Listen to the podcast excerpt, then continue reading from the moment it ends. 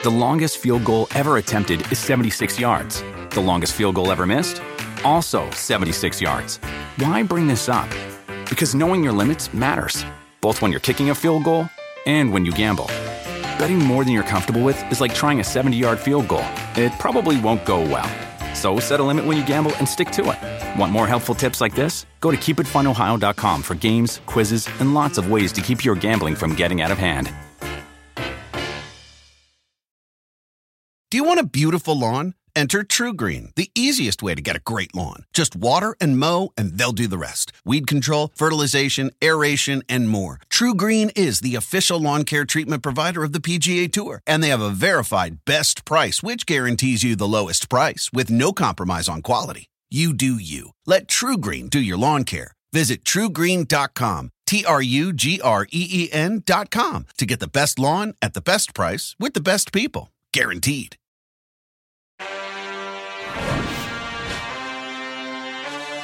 A common name to know that if you said that, stay away from the ball. We got no Peters out Can we here. draft this guy? Right. His so like name is, Pete uh, was predisposed to never play. Yeah. Pete Little Elias in the NFL. As soon as his parents named him Pete, it was over. Oh yeah, what's up, everybody? It's Chris Simms. It's Paul Burmeister. It's the Chris Simms Unbuttoned podcast, sponsored by Under Armour. Thank you, Under Armour. The only way is through. Bam. Okay. And yes, so I've had some pushback on the Peter thing too. Right? Really? Little pushback. Had a friend kind of go, wait, you know the other reason. All right. Well, I've always heard there was no Peters on the football field. My friend was aware of that, but also like everyone wants to stay away from the Peter, like, you know, the private part Peter, as they call it in the NFL locker room, right? So I had some pushback from some people that listened to that. And I thought, you know what? I'm going to bring that up. I didn't even think about it, but it just came organically. So there's a little more. All right, I know. Yeah, An NBC. yeah. So glad I did it. I did. Hey, real football terms right there. But yes, I was thinking about the Pete thing, not the Peter thing. right. And I was driving home the other day. We had we had a Pete on our team, Pete Middleton. He had like a size nine head, which I Right. remember the most. Right. But when the whole Peter, Peter, Peter thing would happen, I'd walk up and I'm like, Pete, man, that's rough, man. Why do they got to use your name for Right, that? right. So Yeah, so Yeah. so you're the rare Peter. I don't know if I ever had a Peter on any of my teams. One. Yeah, so you had one. one, and that was uh, college, right? So Yeah. Iowa, Yeah. right? And, you know, so I think there's a little merit to both. You know, there's not Peters there, and then of course, yeah. You know, usually you want to stay away from other people's Peters. So there we I go. think I, it's only week two. I hope we can let this Peter thing ride for the entire Oh, I'm 17 sure week Pete season. Damilatis will love that, right? He'll love that. But you know what it is today? It's what the fuck happened Wednesday, baby. Here we go. So we got some plays to break down. We'll use it to look forward, uh, everything like that. But I think we got a, a, a good core of plays to at least explain to what happened last week and some of the bigger plays throughout the NFL in week two. It is so nice to, to turn around and have that film right there. Oh, I know. I can't wait. And It to know is. you're going to be up there doing your Yeah. thing. So, Right. uh, yeah, I'm, I'm psyched to have it back for the second week. And I've, I've got the list of the plays you like. yeah. Got some notes. Good. Ready to roll along with you. Great. We'll talk some ball Yeah. and we'll try to figure this out. Not to say I got the answers to all these things. You know, some teams coach things a little differently, but I think I got a pretty good feel uh, for for what went wrong or what went right for some teams here in this situation. And uh, we'll talk some ball here. I saw you doing one of the plays with, Drew Brees on Sunday, just Yeah. kind of like as a warm up for Right. when you were going to do it with me on Wednesday. It's all. I mean, football night in America really takes a back seat to Chris Simms Unbuttoned. I mean, that's kind of a big show, but not this. I mean, come on, you know. no, It's- but it is awesome. Break. I feel weird breaking down plays with Drew Brees because so? I'm like, this is Drew Brees. I got to let him break down the play. But if, I remember correctly, you were kind of the one in charge of it, though, doing most I'm of in charge. right? I try to be like Johnny host guy, and you know, also yeah, add my two cents. We we know how we're going to kind of break it up and divvy Who it up. picks the play? You? Uh, what you know, it just one of those that jumped out to us. It was one of the bigger plays of the day, and no, it's it's kind of a group decision through Yeah. through the producers and directors of the Football Night in America. And I know that the way Yeah. we do this here is like you don't want the two of us to watch it and practice together too much. You want to just come out not. organically. When you're with Drew on Sunday, same thing. Drew, so we we got up there uh, before the show started, and they showed us the play, and I was like, I had already really seen it. He hadn't seen like the details of it. Of course, he watched it live, but I had seen the replay and knew like, wait. I think it's this coverage, and this guy kind of did this, and you know the cool thing is, you know, he's sitting there and he's going, "Yeah, well, I- I think you're right. Like, oh my gosh, yeah. Oh, this is this is like a lot of good points to talk about. And you know, I think he was like, wow, they got this play against this coverage. They shouldn't have. And and uh, that's what's cool. I mean, it is fun watching football with I Drew bet, Brees. yeah. He throws out a few things every week where I'm like, yeah, that's Drew Brees next level shit right there. Before we watch these plays, and Yeah. one more little thing about Under Right. Armour, I'm heading to Chicago this weekend Woo! to call the, the Notre Dame Wisconsin game at That's Soldier Field on the radio. Yeah, Awesome. super fun. Going to be awesome. Yeah. Two Under Armour schools, and Yeah. I believe that the chairman and founder Kevin Plank is coming by the booth. Makes Gonna sense. hang out a little bit. So I just wanted to toss that one extra thing in there. Yeah. with our Under Armour. That's read. cool. Look at you, big time. You're going to interview Kevin Plank. Oh my gosh. Could be some swag involved. Uh, you I mean, better be. It's it's, throw, you know, it's tell him the it. podcast. Go like, damn, I do this podcast. You're sponsoring, and Chris Tell him I know. Chris Simms. Yeah, he'll be like, Yeah. Bill. Yeah. I haven't heard of him. Hey, it's also thinking of Notre Dame, Wisconsin. I don't know if this has ever happened. Both of the big pregame shows are going to be there. So Wow. game day's going to be there. You know, Rece Right.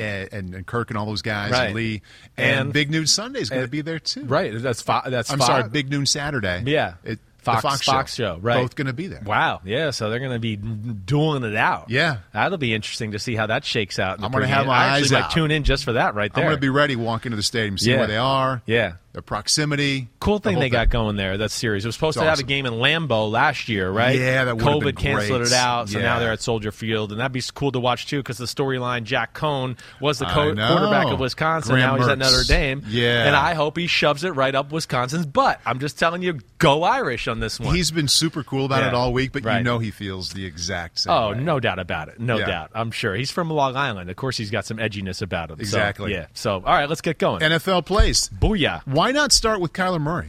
Why not? The way he's playing. he's kind of good. Yeah, he's uh, he's been awesome these first couple of games. I'm going to set you up this way. I'm just Yeah. going to kind of lay it out, Cool. frame it, and you can take it from there. So Arizona knocked off Minnesota. Awesome game. Yep. Field goal could have ended it late, but Definitely. did not. Kyler was 29 out of 36 for 400. Yeah. Crazy, crazy numbers. Our first play, we've got two of them. Yeah. Second quarter, and Arizona trails 27 right now. Right. And it's a third down and 16. Yeah, Kyler was amazing. I, Arizona, after watching that back, I mean, they were the better team on the field. Don't know if they should have won the football game with how it played out. Kyler Murray made two big mistakes in the football game. You know, the pick six he Yeah, threw, yeah. and then he threw another interception when they were kind of in field goal range. Uh, I believe that was the third quarter or somewhere in that range too. It might have been the second. I'm I'm losing. I've seen so many damn games at this point. I can't remember all the specifics. But uh, yeah, my feeling after watching that film was, man, Arizona's better. Uh, they straighten things out in the second half as far as stopping Dalvin Cook and getting on the right track there. But having said all that, Minnesota hung around and should have won the game. I mean, that's a chip shot field goal as far as we're concerned. All right, so let's get to the first play. Let's bring it up here, Kristen. I thought this was one of the more underrated plays of the game. Thank you. It's, yes. It's 20 to 7. It's 518 left and it's third and 16, right? You know, hey, Minnesota at this point is just going, man, fine, let them let them throw the ball short and kick a field goal. I mean, converting third and 16, what would be good at the end of the season? If, if you get it done 15%? Probably maybe? around there, probably Yeah. around there. And I know you and I had the discussion about uh, maybe two, three weeks ago.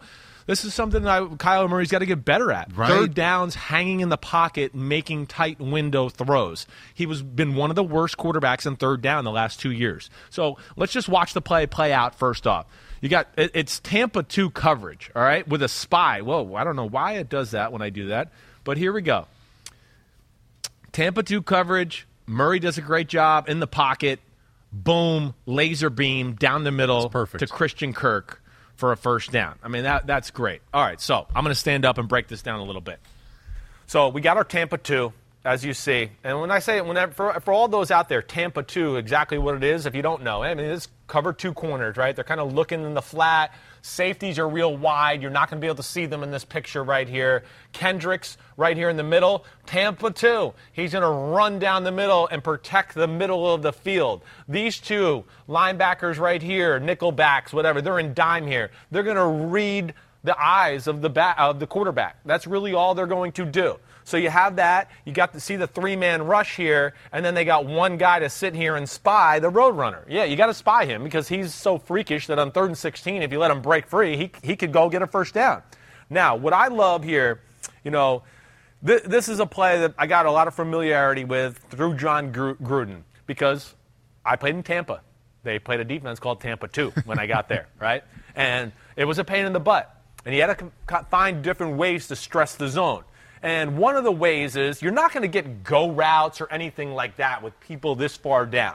They're protecting big plays, though, especially this middle linebacker, Kendricks, down the middle of the field. One of the weak spots is like, yeah, getting a really fast receiver on a linebacker and he just outruns him to the post route, right? But hard to think you're going to get that with him basically 11 yards off the ball. So what they do is basically get to a three on two fast break here. And as you'll see, and I'll play it here in a second, this is Christian Kirk. He's going to run down the middle and threaten. Let me make a better line there. Okay, he's going to run down the middle and really threaten Kendricks to think, hey, I'm going down for the post. You better start running. And he's going to curl up. You got Hopkins here, same type of thing. He's going to get close to the first down, curl up. And then I believe this is A.J. Green here in the slot, the middle of the three. He's going to do the same thing. Now, as I explained already, right? You got Kendricks who's going to be out of there. So now he's over the top. And what you end up basically having is a three on two fast break. And you just want to make these two wrong. Three on two, how can I make them wrong? You know, the general census, what I would say here, and the coaching point would be stare this guy down, stare him down, and make one of these guys make a move to get underneath it. And then whoever makes that move, you throw to that receiver to where he is. If they don't move and they stay wide, the guy you're staring down, then you just throw the laser and hit him for the first down. All right? So, as you see, it just plays out exactly like that. You know, and we're not going to see the total top of the route here, but you see the rush. Kyler Murray does a great job staying in the pocket, and boom, there it is. Now, great throw, tight window, but I think he played it perfectly. And as you see, you know, this nickel back, he collapsed, but he never collapsed enough before the throw was made to make Kyler Murray go here to A.J. Green, right? Nick Vigil, the other guy that was underneath. You see Hopkins, he's down here he kind of stayed there as well. So there was no spot down there, but Kyler Murray made the proper throw. And, you know, didn't anticipate, wait, these guys are going to jump just because he, he let it play out. He didn't make up his mind before the throw. And I just thought, you know, this led to a touchdown.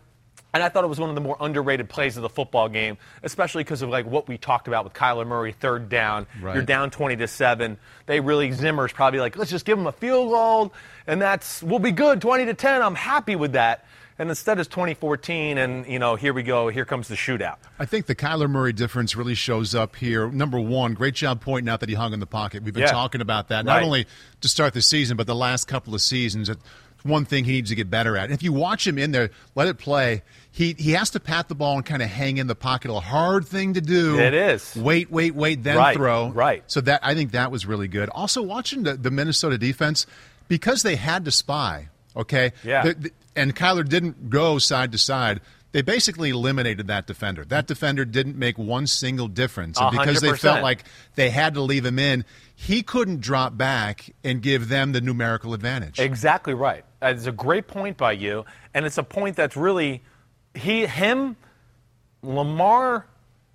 I mean, really, it's, it's those a short two. list. It's the short list of guys where you have to worry on third and 16 about spying a quarterback. Yeah. And you're right. Normally, with this, you know, we would call this P Tampa 2, like a P dropper. Normally, with this, and you don't have a scrambling quarterback, this guy who's here, if they decided to rush three, would be back here more to now you're scared to throw yes, over them. Yeah. That's too risky. And now these two guys that we talked about, you can't see Nick Vigil at this point. He's over here. And the other nickelback who's over here, they don't have to worry about converging over the middle at all. Mm. But because of the spy aspect that you're bringing up, he's still able to throw over this guy because he's not really worried it's about pass defense. He's just watching Kyler Murray. So that one, yeah, like we said, great play. Good job, Kyler Murray. Uh, Cardinals offense is a lot of fun to watch. Let's go. You want to go to the next one? Yeah, next play. I, I think that was more the quarterback's play. I yeah, love that one. This right. is more the highlight. Uh, somehow a guy got wide open, and yes. Kyler proved he's the best athlete on the field once again. Yeah, let's so let's play it out and just watch what happens here. And I mean, it's basically this is a three by one, all verticals. You know, all go special. We would call this in the West Coast offense. You know, other offense, yeah. So it, it's really and, and ultimately it's just boom, boom, boom, boom, right? That's all it is. And then the back comes down and he can check down either way depending on where they call it. So that's what it is. That's the play in general. And now you're going to see. Here we go. Kyler Murray, oh, free rusher, doesn't matter. That's nope. the first amazing thing as we watch the play go by. And then, wait, how does Rondale Moore get wide open yeah. 45 yards down the field? Uh, who's you know already proving to be one of the most explosive players in all of football at the wide receiver position, and yeah, of course he's going super crazy here. I love this. He loves that Christian Kirk blocks this final guy. Look how excited nice, he gets. Yeah. Like he's like, "You the man, great block. I did awesome on fantasy, and I got a touchdown because you got a block. Thank you, thank you." So let's break this down. Let's break this down a little bit here. First thing is, it's just a five-man pressure. You know, in the perfect world, you'd like Arizona to be able to pick this up and not have anybody free, right? But this this guy right here which I don't know why he does this. Maybe they have some rule that I'm not aware of. He leaves a defensive end to go get Kendricks. Now, maybe they have that rule in Arizona because they go, we'd rather have Kyler be free in a defensive end over the linebacker because he can make him miss. I don't really know. But here's the main point of the play more than anything. One, that was awesome. Of course, he avoids it. That buys him time, makes the cover, the, the guys in the back end have to cover that much longer. But Minnesota's playing cover three here. This is a zone coverage, right? And really what they're doing is like curl flat guy here. He's reading the middle. He's going to look for, at first, like maybe a weak side slant or anything. But if that doesn't happen, he knows in this formation a lot of the time somebody's going to cross the field over here.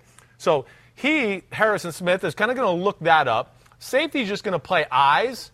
And he, of course, has to be worried about this guy if he gets up too fast because he might not be able to catch up or actually make the play. So he's got a favorite. Now, the other part of this play is down here with Patrick Peterson. All right, Patrick Peterson used to play on the Arizona Cardinals, so that's why this is also a big play on like highlight shows and everything. But Peterson here playing this cover three, he is playing cover three, but they want him to basically, you see how he's lined up in between both of these guys here? He's in between both of them, right? Because they want him to midpoint those two guys. They want him to midpoint it. So basically, what does that mean, midpoint? Midpoint him as they go up the field, right? He's like, yeah, he's by him, okay? His back, he's by him, but his eyes are inside. So in case you try to throw the ball here, he's going to be able to go boom and really make it hairy. So he's kind of like taking a, a one-on-two approach. So this is that matchup zone type principle that you've talked about. It, it is. It is a little bit. This is more of a little bit more of a pure zone. Some teams play cover three, and they a lot of teams do this. Expect their corners when they play the cover three to steal the seam route, hmm. right? Because they'll they'll go. You know, a lot of the times too you know, yeah, you're not going to throw the ball as a quarterback like if you feel like, wait, this guy's right here. I don't know if I want to really throw it up, and I don't feel comfortable about lasering it in here because he's going to go here. And he scares you with the body presence, and you just go, man, I'm going to have to make like the perfect throw down the field there as well. And a lot of the teams who run this, this, this route combination too, sometimes will just run this guy on a comeback, right? Like 15 yard comeback to where now if they're playing zone, they don't want him to like stop and worry about that. And now nobody's on this guy going there. So that's one reason to do it. And this corner here, or this nickel back, he's going to get underneath any comeback, curl flat, something, something of that nature if that route does occur. So as they go here, I think the first thing that jumps out to me, more, more than anything, okay, is I don't think 24 should have let Rondale Moore go inside, okay? I think here he should he should probably he's inside for a reason here, right? And as we go here, like I think he should try to push him out because that slows him down and now that helps him out. But as you can see here, Peterson's just trying to go down the field and play both with body presence a little bit as we go, okay? Now, I'm going to keep letting it play. And here's the problem with the play right there.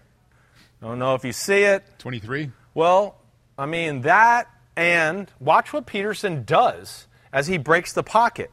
He kind of breaks the golden rule of like, wait, don't take the underneath cheese here. You gotta, you gotta protect your third, right? You gotta protect your third. And as he gets back, he just disregards this guy completely. And now just goes, wait, this is DeAndre Hopkins. Let me go match him, right? And Hopkins is running some sort of comeback or go route or whatever. And look at Hopkins right now. He's going like, throw to the back. Look, he's open. Look, he's pointing to him. He's like, look at the back. Because I think he realizes this guy has gotten way too deep. That's there. But all in all, the point of the play is Patrick Peterson should have never turned to the sideline like that. He should just be continuing to go this way like this. If he decides, DeAndre Hopkins decides to stop and stay here, this guy will go make the play. Or if he does throw to him, so what? Now you're going to stop and try to rally and make a tackle, and these guys are all going to come and help you pursue, right? Hey, sometimes the, the offense has a good play against your coverage. You just want to limit, like, the touchdown or the 70 yard play.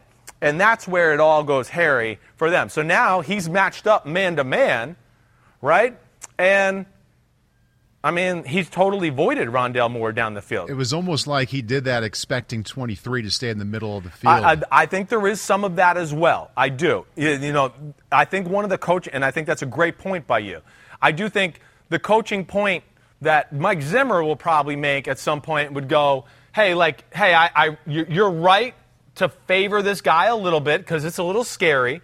But once you see Harrison Smith is kind of in a decent position, you need to kind of like flip your hips and get back over here to help Patrick Peterson if it is that two on one we're talking about. And he's in a zone, so when you're in a zone, you should be seeing the quarterback. Uh, no, no and, doubt. he sprints out the other way. Uh, no doubt. Now he's just he's trying to make a play or, or make a break on a guy who's really fast and he knows if he doesn't give him respect, this guy's got the type of arm that can make that throw. You know, the 23 does not realize Murray has broken the pocket here as well. So it's it's it's there's a few guys that didn't do their job quite properly or quite the right way here that lead it to just the easiest touchdown passes of the year for Kyler Murray. Right. Right. And you know, at this point here, I mean, just way too long. Like, stop. Where are you going? The guy, he's there. Like it's a zone. It's been passed off. Now stay back. Get back to yours part of the zone. Yeah. You're not responsible for that part of the zone. And that would be the same thing I would tell Patrick Peterson. You know, that's a tough one too. It is DeAndre Hopkins. You're seeing the guy scramble, but you gotta like at sometimes just like let your you know, check your ego at the door for lack of a better way to say it or whatever and go, damn, I just gotta get back and protect. I gotta give Hopkins maybe the 15 yard completion and then hope and then hope that you know, my rest of my defenders can get over here and rally towards him. But that ended up being so easy. 30 yard throw in the air, nobody basically in the screen. And then you it's, see the Vikings are in Scroogeville. Yeah, Kyler Murray accounts for over 400 yards total offense, right. four touchdowns. Uh, thinking about his numbers, uh, Pete and Kristen, let's take a look at, at what he's done. It's only two weeks, but this is phenomenal. He's up over 70%. He's over 10 yards per attempt. Uh, I mean, bravo, A plus for what he's done first couple of weeks. Third week takes into Jacksonville. Before we move on to the next play, right? What kind of chance you give the Jaguars of slowing this thing down? Not, not a whole lot. No, I don't. I mean, Jacksonville's got some talent and some team speed on the defensive side of the ball. You know, we might not see Kyler be able to run around like the road runner and make a ton of awesome plays, but you know, Jacksonville, there's plays to be had there right now against their defense. There, there's no doubt about that. Whether it was last week, you know, once Denver got a feel for the game, they started to take some shots down the field. You know, I mean, really, Arizona's a very talented football team. If they play it the right way, a lot of defenses should have a hard time defending them. And then one thing I would say, just with there, don't don't be afraid to run the ball a little bit more.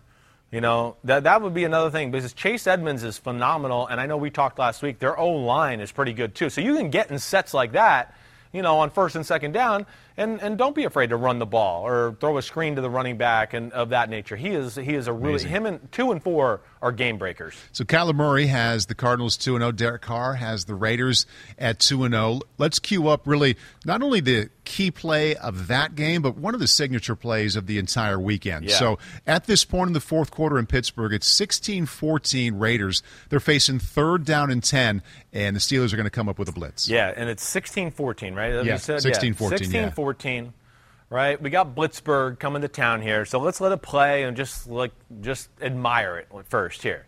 You know, you see first off, I mean Pittsburgh with all these people at the line of scrimmage. This is what you always got to worry about with Pittsburgh. And really, Derek Carr, he played very conservative early in the game because I can picture Johnny Gruden going, hey, hey, it's Pittsburgh Steelers. You know, let's play it safe early. Let's not hold the ball too long and let TJ Watt get a strip sack fumble. so err on being safe early, okay? But as the game went on, I mean, Derek Carr started to strike from everywhere, all right? So you see all the guys at the line of scrimmage. Ultimately, uh, let's see, why does it do that every time I. So, all right, here we go. Got it. They bring a five man pressure. It's man to man coverage. And what a great freaking Beautiful. throw by Man. Derek Carr. I mean, great throw. Perfect. Yeah. You know, I don't know, 60 yards in the air. I mean, on the money. Henry Ruggs just getting better and better. How can you not be, you know, excited about that uh, as a as a Raiders fan? But you see here, right? It's one. There's one rusher. There's two rushers. There's three rushers. There's four rushers. I know it looks like this guy's rushing. He's not. He's covering the back, and if the back just ran out, he's going to go with him. If he sees the back block or do something like that, then he might come and add on. They call it a late add on, an add on, a green dog, whatever. There's a lot of different phrases in the NFL. But ultimately, what we do have is one rusher, two rusher, three rusher, four rusher. And then I believe this is Tre Norwood, the rookie out of Oklahoma, who's been impressive. He's going to come out as a nickel blitzer. Everything else is man free coverage, right? Single safety, man free. It is, it is 25 on Ruggs. It's going to be, um, uh, what the heck is 34? Ed, Edmunds. He's going to be on Hunter Renfrow. Terrell Edmunds, that's one of the three Edmunds. And then I, I can't remember who this is here. I think this is Bryan Edwards. He's going to be matched by 20 here. Okay? All right, so it's the, it's it's that across the board. There we and go. there's point out the free safety who's And, and then this is go. Minkah Fitzpatrick, Yep. who's the free safety, who's responsible just for the deep middle. That's what he's responsible for. And the most important thing about this play here is we got Darren Waller up top, right? He's matched up as well, man to man. Darren Waller's in a class of like I mean, John Gruden made the comment last week. He's the best player I've ever coached. and he was he was targeted that way in game one. I mean, I don't know the exact numbers. Yeah, but I he think it was like 19 or 20 most targets. Most of the time right? he was he was the right. guy. He's Yeah. a go-to guy. There, there's no. He's a mismatch. He can run like a wide receiver, and he's as tall as a left tackle. So it's hard for anybody in football to match up with him. And so because of this, and now I'm just going to let it play just a little farther. All right. So you could see here. Here's Edmunds. He's eyeing down Renfrow. You know, we got 20. Uh, 20 is uh, is that Sutton on Edwards, right? All right. So you got him man to man here. But the point of the play, all right, is this right here. We talked about Minkah should be deep, deep middle. Well, he's trying to cheat it a little bit. And if you can, if you notice here, just watching this a little bit, like his eyes, so he's got the body presence in the middle of the field, but I'm guessing they told him to help on Darren Waller in case he runs some sort of post or in cut or anything like that. Or he's just being a football player and going, damn, Darren Waller's the go to guy. Let me just help my guy out. But you, as you can see here, instead of being down here deep in the middle, he's cheated. He's looking at the quarterback, and he's going to try to help out his DB up here in case there's an in breaking route from Darren Waller. I would say 90, if they call this play 100 times during the year, right? Derek Carr is going to throw to Hunter Renfrow right here. and he's open. He's wide open. and it's third and ten. It's third and 10. You know, he probably still going to get the first Yeah. down. He's going to have to make this guy come and make a tackle, or Right. it's going to be fourth and one, or something of that nature. But I got to think as the game went on and they were on the sidelines looking at their Microsoft tablet and going through things, they realized in certain sets that the single safety who's supposed to be playing the deep middle was cheating, Cheating. at Darren Waller a lot, especially in these type of formations where he's the single guy on one side and then there's three receivers on the other. I mean, usually when you get this type of look, you think, oh, they're trying to single up Waller so he can just beat a guy man to man and make a play here, and we won't be able to cover him. But that's where Derek Carr has gone next level. You know, I don't know whether it's Gruden tells them or if they just both figured it out on the sideline to say like, hey, when they next time we get this, Minkah is eyeing down Darren Waller. You you might be able to throw a route that you're not even supposed to throw versus this coverage. I mean, as you see, here goes Ruggs to the post. If Minkah Fitzpatrick's here on a normal week, he's here, you're never even thinking about this. That's like a, a no way, all right? But they, like I said, must have known Minkah was cheating a little bit all day long. Derek Carr, you know, sees he's got enough protection here, and then the fact that Norwood blitzed from a little bit of depth and got caught in the trash, he's got enough time to kind of wait it out and see a little bit. And now, as we let it play, you can see that Minkah knows he's in trouble. I mean, he knows it. Right now, he's going, oh no, oh no, they called the deep post and I'm cheating. And I mean, you can see right here, he tries to, he, I give him a lot of credit. He tried to pass interference him and tackle him before the ball got there. Yeah. And then you could see his reaction just laying face on the ground because he's going, ah, oh, shit. They got Stayed me. Stayed there for a while, yeah. They got me. Take it back to yeah. the point where, where Derek lets it go, and we can see that Fitzpatrick realizes he's got chase. Okay, right. stop right there. Yeah. Okay, so picture this like a center fielder in baseball, like bat, you know, ball comes off the bat, you're like, oh shit, I've got to chase back to the yes, warning track. Right. So you chase for 20 yards, and then if he would have looked back, because he caught up. Yeah. If he would have looked back, yeah. he could have got a hand up to knock it down. Maybe. He right? maybe could have. Watch him. Yes. Okay, so watch him sprint. Got to get there, got to get there. Turn around now.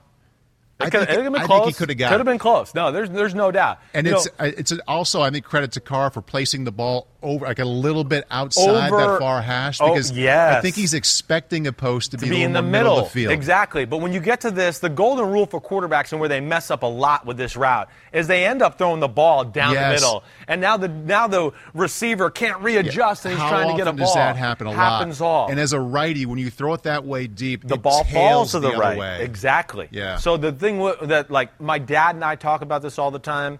You know, I know I've heard Josh McDaniels on these ones throw it across the field. He's really fucking fast. Right. Let him go get the fucking ball and run away from the defender. He got to the point where he thought the ball was going. Yes. But it's five yards more to the other side. And the Just fact that it's over so here well placed, yes. made it really a difference in the play. And the other thing with DBs too, this day and age too, they're taught so many times like not even to look up for the ball anymore. I know. Play the defender because you know the, the old adage is when you look back you slow down. So Yeah. now they're telling you, hey, just play the receiver, and as soon as he starts to put his hands up, or try to time it and knock it out. But either way, it's a phenomenal throw.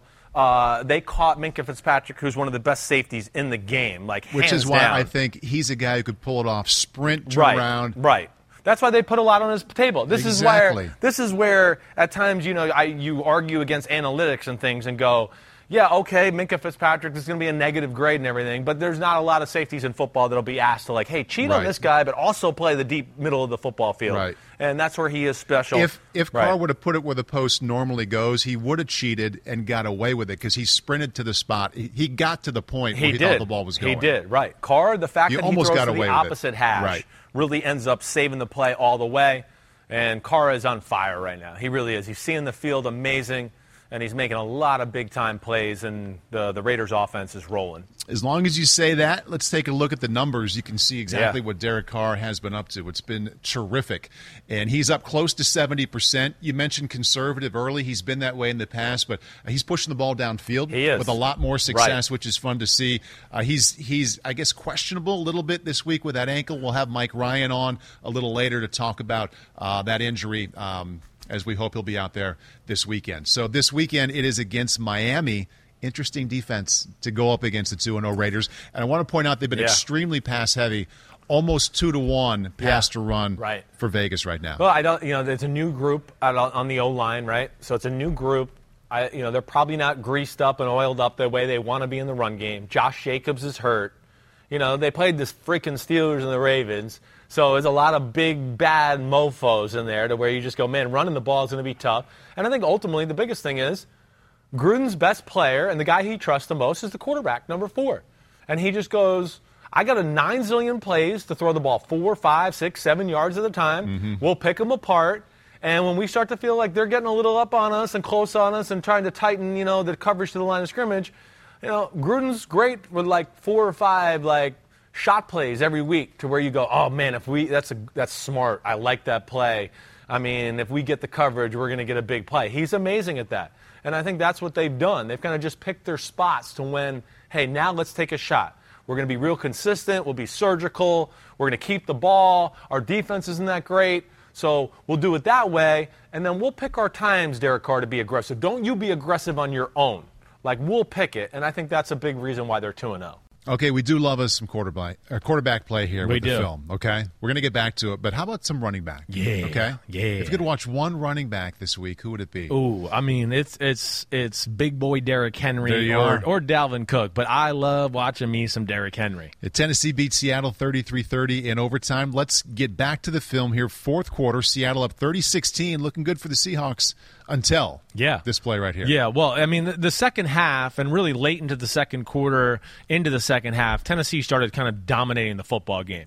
You know, Seahawks got one touchdown in the second half, and it was just off a total blown coverage from the Tennessee Titans. Tennessee Titans, think about it. I don't know, Pete, you can tell me, uh, but the, the Tennessee Titans offense had 538 yards total in this Gi- game. giant right, number, giant yeah. number. All right, and now like Derrick Henry, the Tennessee Titans, they're kind of famous for inside outside zone, you know. Let's push the edge. If we get the edge, you can turn the corner, but if teams over pursue, man, you're Derrick Henry, find a cutback lane, put your foot in the ground and smash it up in there, and of course he can smash it up in there and drive a pile or he gets through a hole and he's got the speed to be a game breaker right?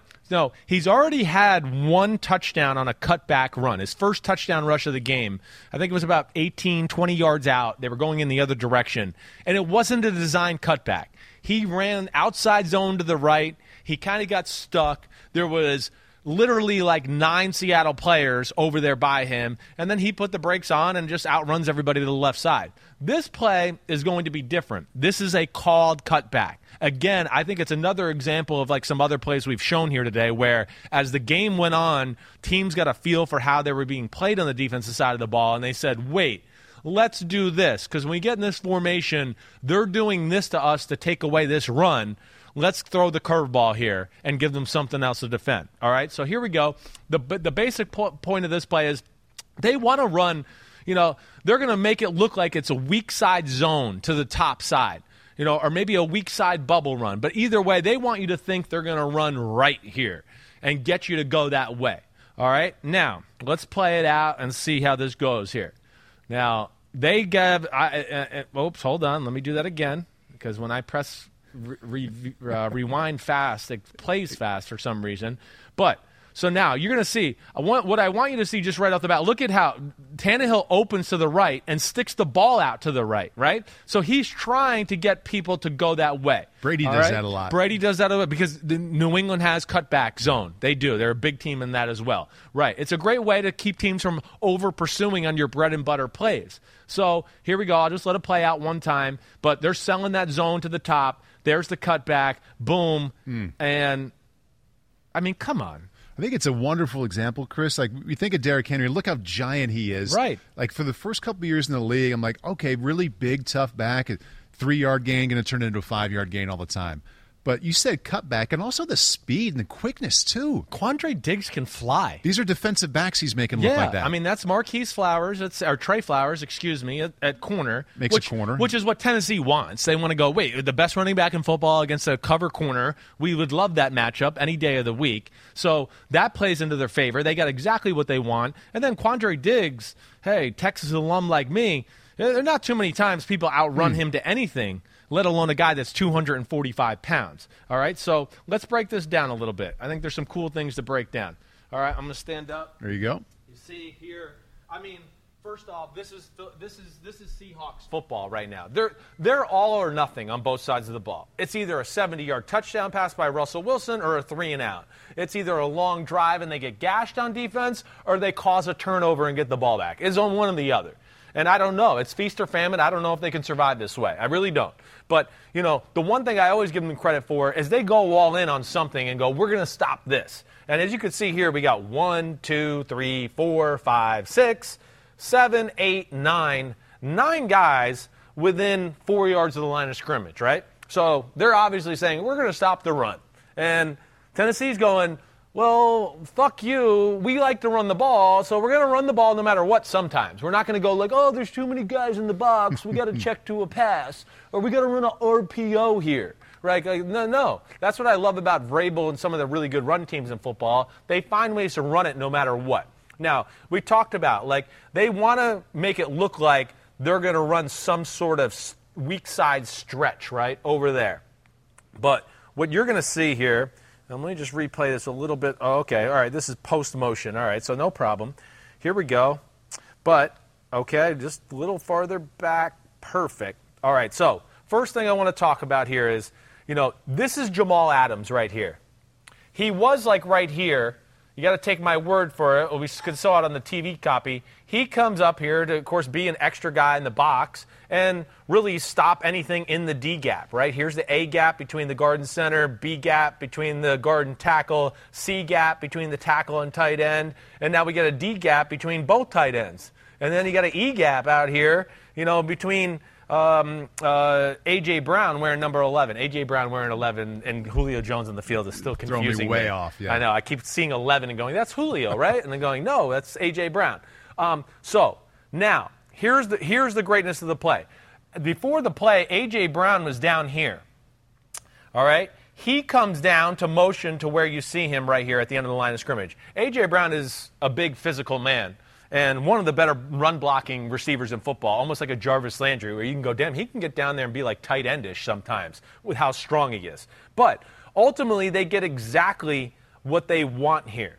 They get a bunch of down blocks and down blocks and down blocks and down blocks. And then Bobby Wagner sees this, and this guy sees this. So they all take a step that way. And Jamal Adams, who's really trying to shoot the gap and stop whether it's the weak side zone or, oh, wait, I'm going to try to cut back now that I've seen the over pursue of the defense, he's going to be there to make that tackle. But because A.J. Brown and there's an extra tight end on the play here, and it's really A.J. Brown, as you're going to see, he's there to do just that. They called this play knowing they were going to get some type of defense that is very similar to this right here. Now, I mean, if, if Jamal Adams kind of stayed right here, uh, A.J. Brown's probably going to go up to him there and try to shield him off.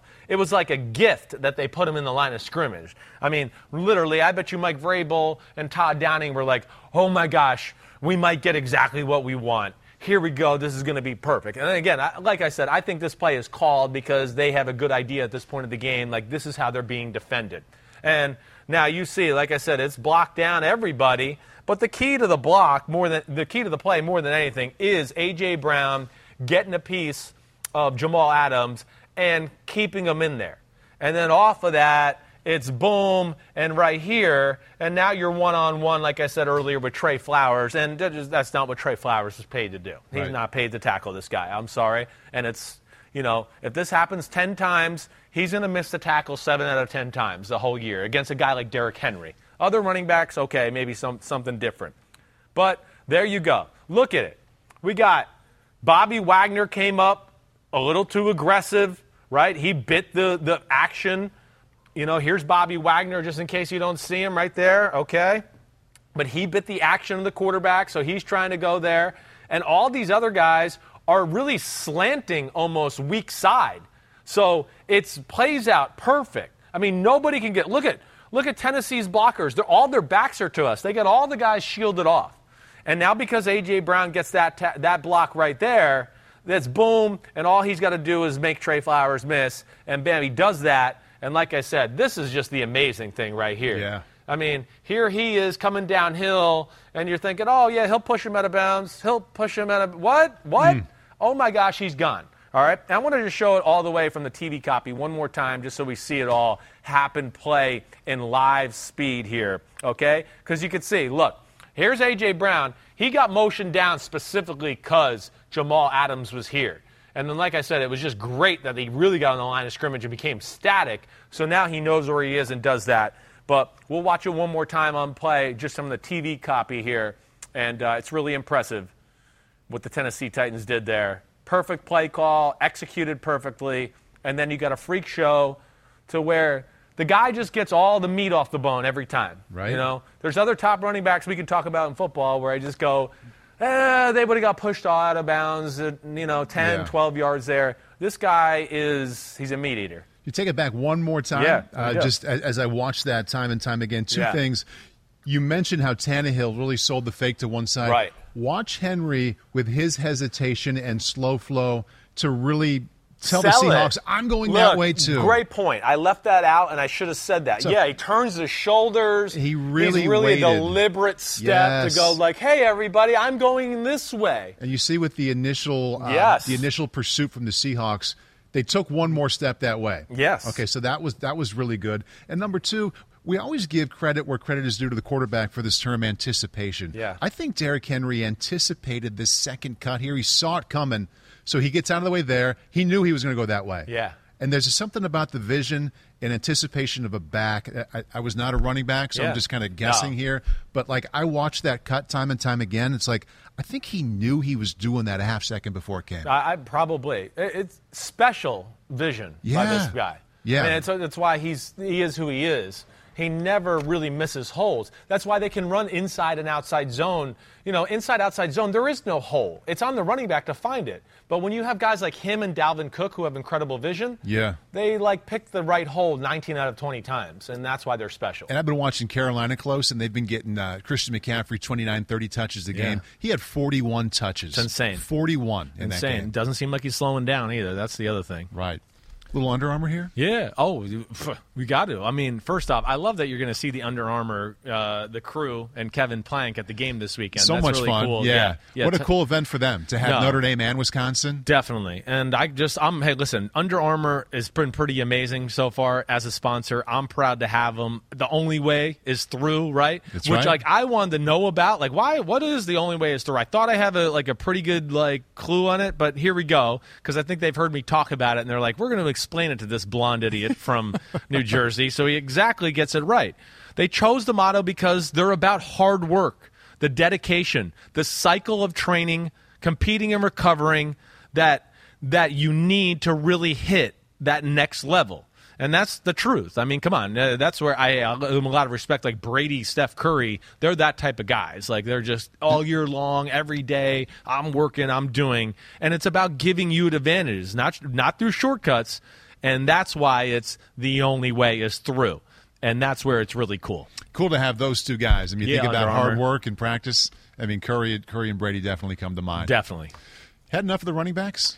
I mean, it was good. It was good. But you want to get back to quarterbacks? But it is time to get back to the quarterbacks. okay. Justin Herbert. Yeah. Normally we'd be going to a positive play here, and this is one of his two interceptions. Uh, his second one, late third quarter all tied at 14, third and six on the nine. This is a fun one for me to see here, too, because yeah. I was driving home from the airport. Right. I was listening uh, to the Chargers home radio. Daniel Jeremiah, a good friend of mine, DJ, when this pick happened, he's like, you know what? There was nobody around. I, have got to go back and look at the film. I, I don't, I, I, don't know what happened there. There's right. nobody there, right? But Cowboys. Yeah, and there's a reason for that. There, there is a reason for it. You know, and this is a play that I'm very familiar. Joe Lombardi comes from Sean Payton. It's a West Coast offense. A lot of principles there. This is double post. We would call this, and it's towards the top of the screen here. Now, it's the second week in a row we've seen in the red zone or fringe red zone Justin Herbert throw interception. Right you know, they, they were lucky still to win. I don't want to say lucky, but, you know, of course, uh, won in Washington in week one. But here, this is big. It's a tight football game. Dallas is good, and you're in, you're in a dogfight. They leave points on the board here. So I'm just going to let the play play out. The, the, the attention here is towards the top of the screen, though, and specifically the guy at the very top, who is Keenan Allen, right? And that's where he's going with this football. So hold on, stop going fast, and here it goes. So you see this. Look at Keenan Allen. He slips and falls, right? I don't even know. He might have like he might have clipped uh, clipped his feet on the nickel back. I think he really did. Jourdan Lewis, uh, right there, number yeah, twenty six, right? But I'll let it go this time so we can see it all the way through. He falls down, interception, right? Okay. So there's a few things here to talk about. First thing is like, hey, I like the play design, like a lot of things about it. I'm not sure this ball, if Keenan Allen stays up, I think it's still going to get picked. I think you're right. I mean, that's just, you know, that would be my my first thing I would say. And why I say that because okay. I mean, it's double post. You see here he's made this cut. Now, this safety, all his eyes are on. You can see how tight this is, right? I mean, he's going to be here. Herbert's throwing the ball about right here. So the safety might get it, and then Vander Esch is here. He's underneath it.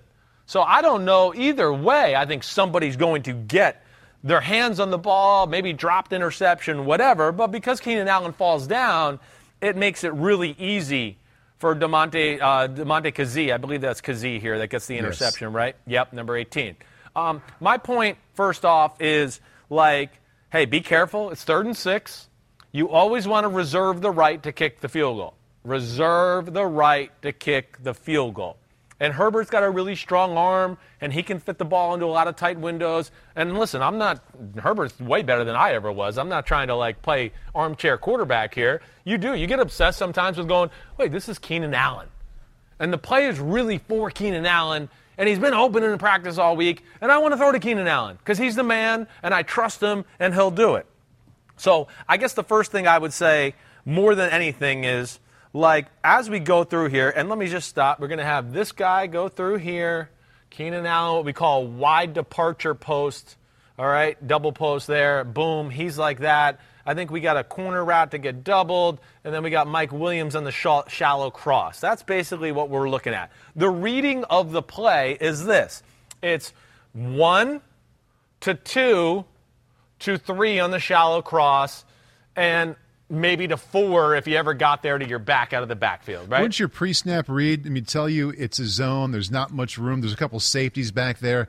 It's pretty congested in there even at pre-snap. It is congested, but the play is drawn up in a lot of ways either for like a three deep zone or quarters. Quarters is still like a play where you go, wait, we, we can get this and do this. And especially once you see this safety as wide as he is right here you can think, wait, we might be able to, if we can widen him out, right, with the way Keenan Allen's doing, and then that inside post goes here, we should have a spot to do this. Now, my first, I think the first thing I would say is just like, as we go along here, like, I, and, and let me just re, rewind it just a little bit. You know, my first thing is, you know, don't get off your first read too early. And not to say he definitely has him. He hits a little trash here, so that's probably why he got off of it. But I think as you see this play here, right, he, he kind of pops open. The safeties, the safety is kind of flat footed. Maybe he could have hit him here. I don't know. It's really close. But either way, I have no problem with him not throwing that ball. Just don't throw that ball blind into that crowd right there. I don't know how that gets completed either way. Right. And I think ultimately on third and six here, you know, again, reserve the right to kick. What I would want to, and I think what Joe Lombardi would probably say to him when it's all said and done is like, hey, this is Mike Williams right here. He's really good. And he's big. Throw him the ball. There's a good chance he breaks this tackle and gets the first down. Maybe scores the touchdown. But a big moment in the game, and of course, how much did they lose by? Three points. Right. Right? So that's just one that jumped out to me. When I watched it live on TV, I thought, oh man, he messed up. He had the middle post down the middle, hands down. No, it was a little dicey. I get it. But, you know, that's part of playing quarterback sometimes. You predetermine a little bit. Right. You think about your best player, Keenan Allen. He's a great route runner. And uh, that was a big moment in the football game for the Dallas Cowboy defense. Let's take a peek at the, how the distribution has played out, only through two games for the Chargers. Uh, but where they've been throwing the ball, uh, th- I'm sorry, this is just against the Cowboys. This happened this past Sunday, but look at how many of those passes uh, were, were, short, zero through nine yards. He was 21 out of 23. He didn't have double-digit throws uh, behind the line of scrimmage, medium or deep. It was a short game there. Short game. It's the one thing that I'm not in love with with their offense so far. That's it. You know, again, like you know, to, to, have the how many attempts did he have in that game? 41, I believe. Maybe it was right there. How many yards did he have total, Pete? Uh, hold on, I could. I, I got it right here. Hold on, don't worry, I'll beat you to it. so yeah, I mean, 41 attempts for 338 yards. Of course, a good day, but I will say they got guys that can stretch the field. They got a lot of guys that can stretch the field, and he is one of the best throwers in all of football. Period. Period. So that's where I look at it. And then week one also, there's 47 attempts for 337 yards. I, I would like to see them stretch the field a little bit more. Stretching the field is only going to open the intermediate and short throws up, and especially when you got a quarterback like this, you, right. you got to take advantage of that. So that would be like my one coaching point for uh, the Chargers offense. They're doing really good. I don't not trying to be a jerk, but it, it does jump out to me. One and one Chargers against the one and one Chiefs this weekend. Thinking about Justin Herbert, where's your mind go? Uh, I mean, like they're protecting well. I've been disappointed with the Chiefs D line. You know, they should be able to make some plays this week against the Kansas City Chiefs defense, and the Kansas City will take some chances from time to time too. Um, so, yeah, I, I mean, I, I think that's going to be a really exciting football game, and I would think Brandon Staley as awesome as he is as a defensive mind, he'll have a few tricks up his sleeve for Mahomes and the and the uh, Chiefs offense as well. I think it's close. I, I, will say that. Bill Belichick had some some tricks up his sleeve for Zach Wilson. Always does. This past weekend. So uh, let's go to the Jets now. Zach threw four picks, twenty five to six. Ugly, ugly loss, especially uh, offensively. The play we're going to focus on here first, first quarter. I think it's his first interception. About halfway through the first, uh, will be picked off by J.C. Jackson. Yeah, picked off by J.C. Jackson. Hey, it was a it was a tough game for the Jets. Zach Zach Wilson, really. Let me just say this. Like, if I'm a Jets fan, I'm somewhat excited with the way the team looked.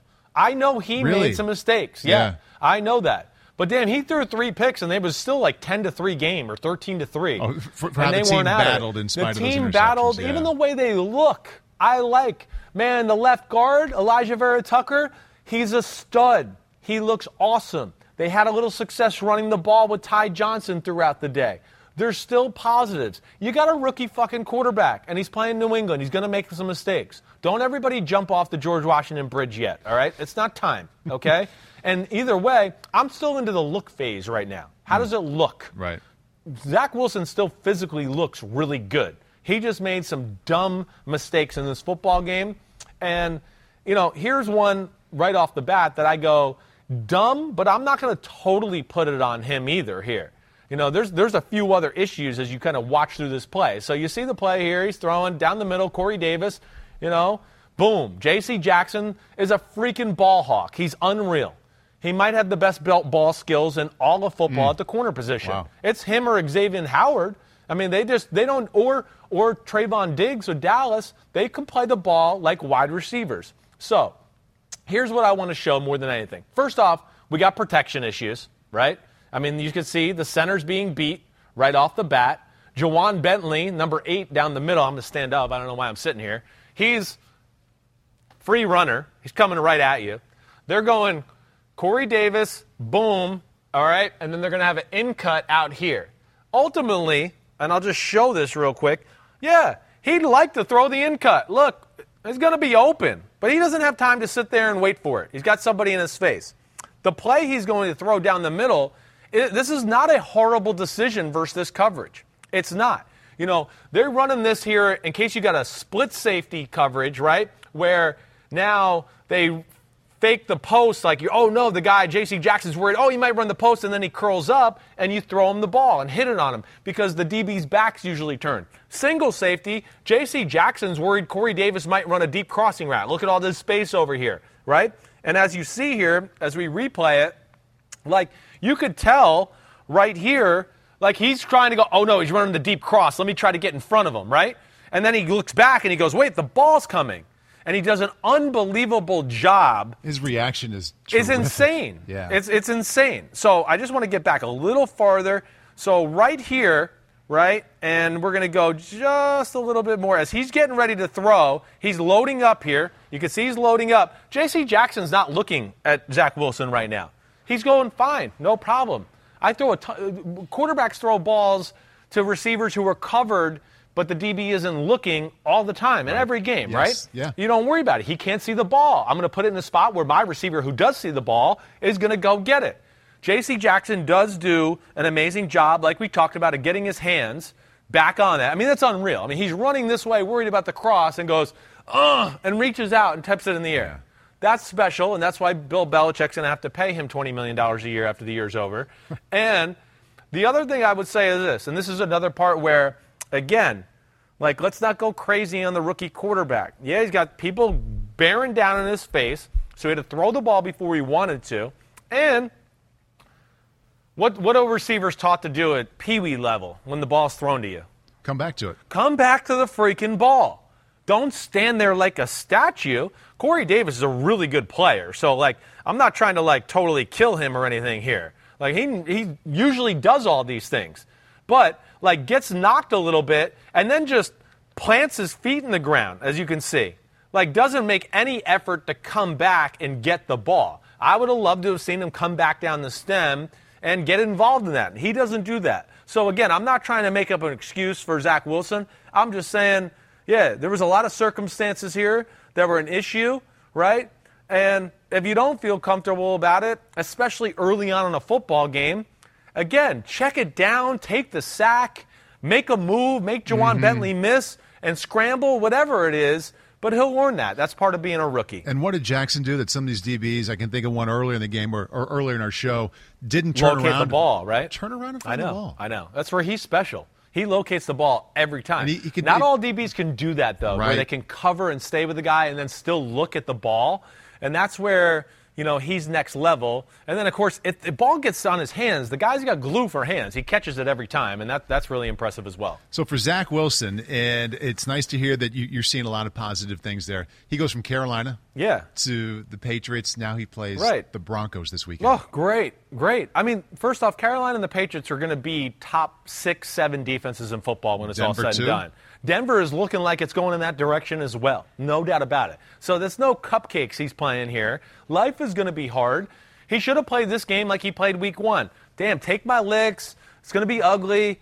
And then when we get towards the end of the game, I might have to, you know, step on the pedal a little bit and make some crazy throws. He just he didn't right. do that in this game, and that's unfortunate. And I think we we have one more Zach play as well. Yeah, we'll show Let's it real quick, and here. it's not going to be like it's hard to show the full angle here. Okay, I'm just going to let it go. This was two rookies being rookies. That's really what we got here more than anything. And, you know, oh, hold on, you. All right, so let's just watch it play out one time. All right. You see mm. that? I mean, come on. Yeah, that looks like, oh my gosh, that's so easy. You know, everybody in the world's going, yeah, if I was playing corner there, I would have intercepted that pass. I mean, there's no problem. I got it. All right, so you see right here, like really what they were trying to do probably more than anything was just it's third and four they're probably trying to get this guy out in the flat and hope get a first down. But you can see jalen mills is here he's got leverage and he doesn't like it because he's going damn i'm going to throw it and he's probably going to get hit as soon as he gets it. Who knows? Another disaster might happen right? You can see corey davis there's nothing here. On this play with we got a, a, a elijah moore this, the, the second round pick from from the jets really, he makes the right read, Zach Wilson, as far as I got man to man more, and he's running a corner route. All right, he's running a corner route. You know, when you have corner routes in the NFL and you get man to man, a lot of the times go coaches will go, "Hey, we like that matchup." You know, if he can get on top of the corner, you know, you could throw it out there for him to go get it. Or again, it goes back to the corner's usually not looking because he's chasing the guy, right. and you can kind of throw a back shoulder corner, and our guy can go get it. Now, where it really gets screwed up, and again, I know the rules of this offense. Matt LaFleur came from Shanahan. There's a lot of West Coast rules. The ball's right here at like the 28 and a half yard line. All right? The corner route in this offense should never be broken to the corner, okay? No less, no, not before 10 yards, not after 12 yards. That's kind of the rule of the offense. So we're talking about a guy that should break it right here, right around here, and then probably run to about the front pylon of, of the end zone. And Zach Wilson could throw it out there and let him go get it, or again, maybe throw that back shoulder. Now, Zach Wilson makes a horrible mistake in throwing the ball, but Elijah Moore screws him in basically breaking it off at like eight yards. Mm. And why I say that is because, like, at this point, as we get to J.C. Jackson playing him, you know, you see, there's J.C. Jackson. Just look at that just a little bit. See, he's on the inside lever- leverage there. He's going to be kind of pushing him out. Like, he's, he's going to ride him on the inside of his body here, right? He's, he's got a safety in the middle. He's going to ride him. And now, as a receiver, the coaching point is straighten him up. Make him think you might run a seam or vertical to now where, okay, he might be leaning on you like this. I'm going to get in the position like this, leaning on you like this. But now you've gone straight, and now he's going to start running straight. And now you break to the corner and you create separation that way. Does that make sense? Yeah. Right? But since he breaks it off early, it plays into J.C. Jackson's hands, who's leaning on him this way, and now he breaks that way, and J.C. Jackson's like, great, I'm already going that way. This is awesome. Yes. And thank you. So now, yeah, thank you. You made my life easier because now I don't really have to worry, and I got the out of bounds there to help defend it. And within that, Moore screws Zach Wilson, and then Zach Wilson compounds it with another mistake, going, wait, it's man to man. I talked about this with coach, and we have this play called. We like throwing the corner route. Well, we don't like throwing the corner route, and I know you can't see the break here totally. We don't like throwing the corner route when they break at eight yards. And as you see there, now he got too close to the sidelines and too much of a hurry. And Wilson tries to make the most spectacular, unbelievable throw ever. And you're just not going to do that. Mm-mm. And especially, like we said, J.C. Jackson was already going that way. And what my point again, and what I want to make is I think we said the ball was at the 28 and a half yard line. He should have been making the break here, right? I should, he should have straight stemmed him, maybe even leaned him in a little bit and then he should be almost up up here more. It would be over there in that direction is where that ball should go. And because of the out of bounds and J.C. Jackson and two rookies executing this play, you could see there that uh, big trouble, little China on that one. So we mentioned that they're playing the Broncos this weekend. Uh, Vic Fangio, like Bill Belichick, uh, cagey old defensive veteran. Definitely. Has a lot of good ideas. Definitely. Has a lot of good defensive backs. Oh, my gosh. Anything that they could watch from there and say, ooh, I, I like what they did there against Zach Wilson. We're going to do that too. Yeah, I mean, I, I think Fangio's got his own way of how he defends. They're a little different as far as, you know, it's, it's a lot of 3 4 looks and that. But ultimately, you know, I'm trying to think if there's anything that jumps out to me more than anything. No, you're going to see a bunch of creative coverages, take away your best option. You're going to see, oh, wait, it's a third and five down. We got the guys to play you man to man. We're not just going to let you pick apart a zone. You're going to have to make, you know, a really good throw, and you're going to have to have your receiver really run the route the right way, or we're going to be all over it. Surtain looks awesome so far. Mm. I mean, awesome. I mean, really does. Like, really impressive. Like, like, um, yeah, I should have made him the number two corner in the draft, is what I'm thinking right now. I think I made him number three, so I was wrong about that to this point. But it's going to be tough sledding. And I go back to what Robert Saleh said about Zach Wilson. He's got to play ugly. He's got to, like, hmm. it's not going to be pretty. You're young. The team's still figuring out its way. You know, but the defense hung in there last week. They, they can hung yeah. in, hang in there again. They're running the ball okay. And if Zach Wilson could just take care of the ball and make a play here and there, they're going to be a pain in the butt to deal with. Okay, the Indianapolis Colts got a couple of ways to look at what's happening there. Let, us start with Carson Wentz. A tough loss for them. They're now 0 2 against the NFC West. They right. lost to Seattle. They lose to the Rams 27 24. Uh, some, some positives, though. I got a lot of good in the passing game when Carson was in there healthy. Let's start with this one a 34 yard pass to Jack Doyle. Came in the fourth quarter. Uh, critical yeah. time of the game. They're down 24 21. This is a first and 15. Yeah. All right. So this is cool. I mean, either way, I don't even I'm just going to let it play first off. Let's just let's just watch it.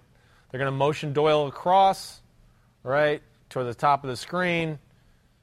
Okay, we'll let it go. Keep it going. Hurry up, Carson. Snap the ball. He's going to snap it eventually here. There we go. All right, and you're going to see. I mean, look at Doyle coming off the ball here. I mean, you can see right now they're kind of in trouble as far as like it doesn't look like there's anybody in the area right. to defend. All right, and they're playing just as I show this, you can see they're playing quarters coverage. You see it? It's a short shell coverage, quarters coverage. There you go, right? All right, so you got that. And what they're trying to do is going to go post corner really deep, and then this guy right here, because they want to go, wait, we're going to back this guy up, and then mm-hmm. as this guy runs to the corner, he's got to, you know, he's going to be in between both of them. What's he going to do? We're going to make him choose. That's what they're really trying to do with the play right? So you see there, the corner went all the way yeah, with did. the outside receiver, and Jack Doyle wide open, right? It's textbook three level. Like maybe if we run somebody deep and run somebody in the flat, maybe there'll be a hole there. 15 to 18 yards downfield, and this is it won't be any more open than that. No, exactly right. And you know your point about three level is exactly right. You got the, this guy is the third level, right? I'm guessing the back went the wrong way there. Oops, let me just rewind that one more time. Um, but that is the third level. It's that deep corner to the intermediate corner to the shallow cross is what you want done here ultimately. So, yes, you could see it. This is as easy as it gets in yep. the NFL, thrown to a guy with nobody in the screen. So All right. So then Jacob Eason comes into the game. Right. Same concept, uh, three level. and the Rams played it a lot differently. And Jacob, young Jacob, read it well, a lot differently. Jacob's going. Wait, I just so we just called this play. I saw easy. it on the tablet, and this guy's going to be wide open. Yeah. They're going to have issues defending this, right? Well, this time it's a little different. They just line up in the formation. You see Doyle's right here, right? So he's there. There's no motion this time. And again, you got ultimately uh, it's a it's still very similar. It's not the exact coverage. It's quarter quarter half. It's quarter quarter. You can see this guy's going half and half. But the rules don't really change. Sorry, I'm burping at the top of the screen here. All right? So, let's let it let's let it play out. Let's see here. You can see now the last time and the last time we saw this play, it was a little different alignment. We saw the corner be like right here, right? And he went with that guy, right? And that left him wide open, right? That that makes sense? You got that? We Yeah. saw that the first time. I know we didn't see the whole picture, but you just got to trust me there. Now, this time, and this is what makes this freaking guy special. Not only is he a lockdown man to man corner, not only does he tackle like a strong safety and take on blockers, he's awesome in zone too. He's just got incredible instincts and feel for the game. He really does. And what, what I think is worth showing here, you know, first off, it is Jacob Eason. It's a really tough situation you know, if I have one issue with him so far, and listen, listen, I can relate to this issue. He's got a really strong arm. He thinks he can fit the ball into every window ever. That was one of my problems. I always did. I threw a ton of picks just doing stupid shit like this. All right. so, but I just you got to pay attention to way how Jalen Ramsey right here at the top of the screen plays it. He kind of just like he here's the deep corner, right? He kind of just scares you with a little body presence, but his eyes and his mind are going, I'm ready to. If this guy goes out underneath me, if this Doyle guy goes out and I see him getting a load, I'm going to get this damn Yeah. pick and it'll be game over, right? And let's play. I'm going to play in slow mo. You can see Eason is already loading up. So I'm going to go back just a little, right?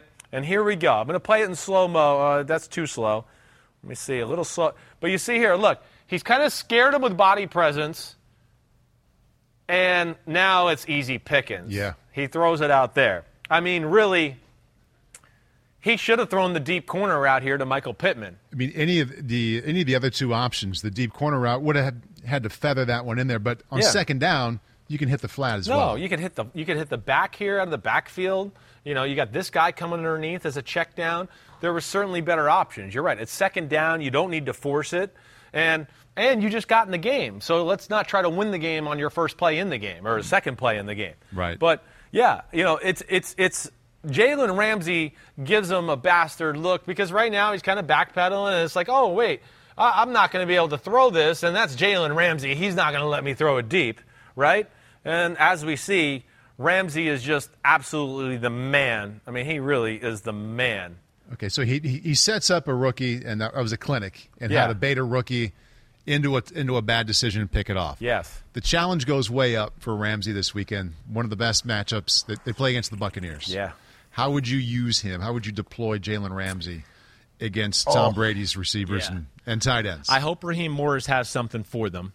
You know, Raheem Morris, who was in Atlanta last year and did a lot of great things. Their defense was a pain in the butt towards the end of the year. He'll have some good feel for uh, the Tampa offense and what he does. You got to disguise, you know. You definitely got to do that. You got to give Brady some some what we would call bastard indicators, like wait, you know, this looks like man to man. Oh wait, they're playing zone, or wait, this looks like zone, and oh, it went to man to man.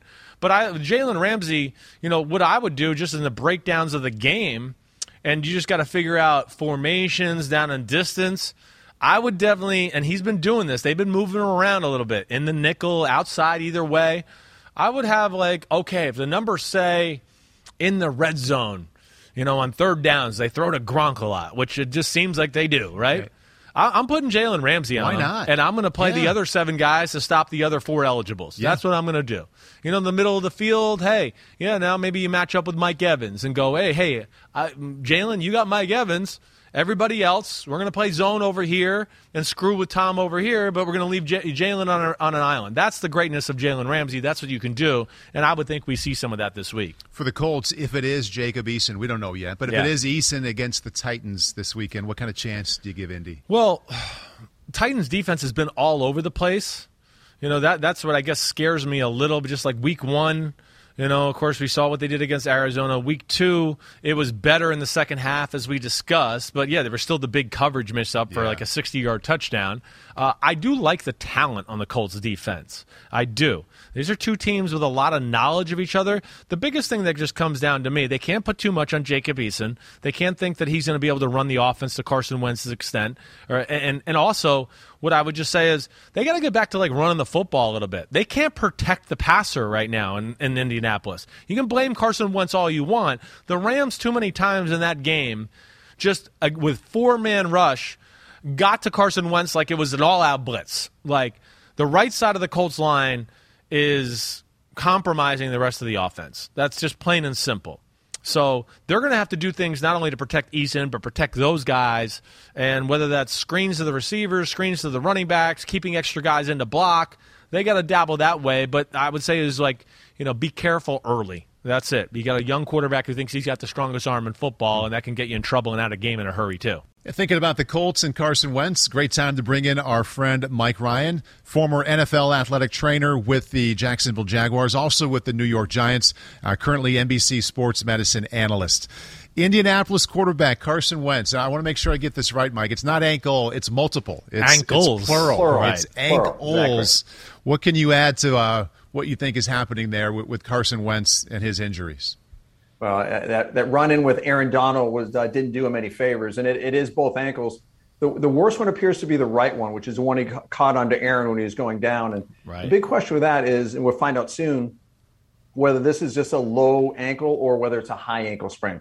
As you guys know, the high ankle sprain is a is a real game changer when it comes to his ability to play this weekend and uh, in the next few weeks. So that's what everybody's kind of waiting to get a, a better idea on the ankle more right than left. But I, I, like my gut, and not that I'm as experienced as you, but I've I've seen a few ankle injuries. It looks like that right one, the one you're talking about, that seems to be more severe, would be a high ankle. No, wouldn't you think it is? Just I know I don't want to make you be like a total doctor here and call your shot, but it looks like it at least. it does, and, and the key with the high ankle sprain compared to the low ankle sprain is the high ankle sprain disrupts the membrane um, above the ankle itself, which is really it's an injury to the lower shin more than the ankle. Right. And, and the key there is the amount of rotation that happens. And when you get that kind of rotation, as you saw in Carson's right ankle, uh, that rotation is a, is a pretty good indicator that it has a higher incidence of, of a high ankle sprain. And, and, Carson doesn't have any history of any significant ankle sprains other than one he had, I think, in 2015 in college. So there's not a history to look back on there, but um, high ankle sprain is obviously a big game changer. But he also has the recent history of the, the, ankle, the other ankle, where he missed a lot of time this summer because he just had surgery on that yes. one too.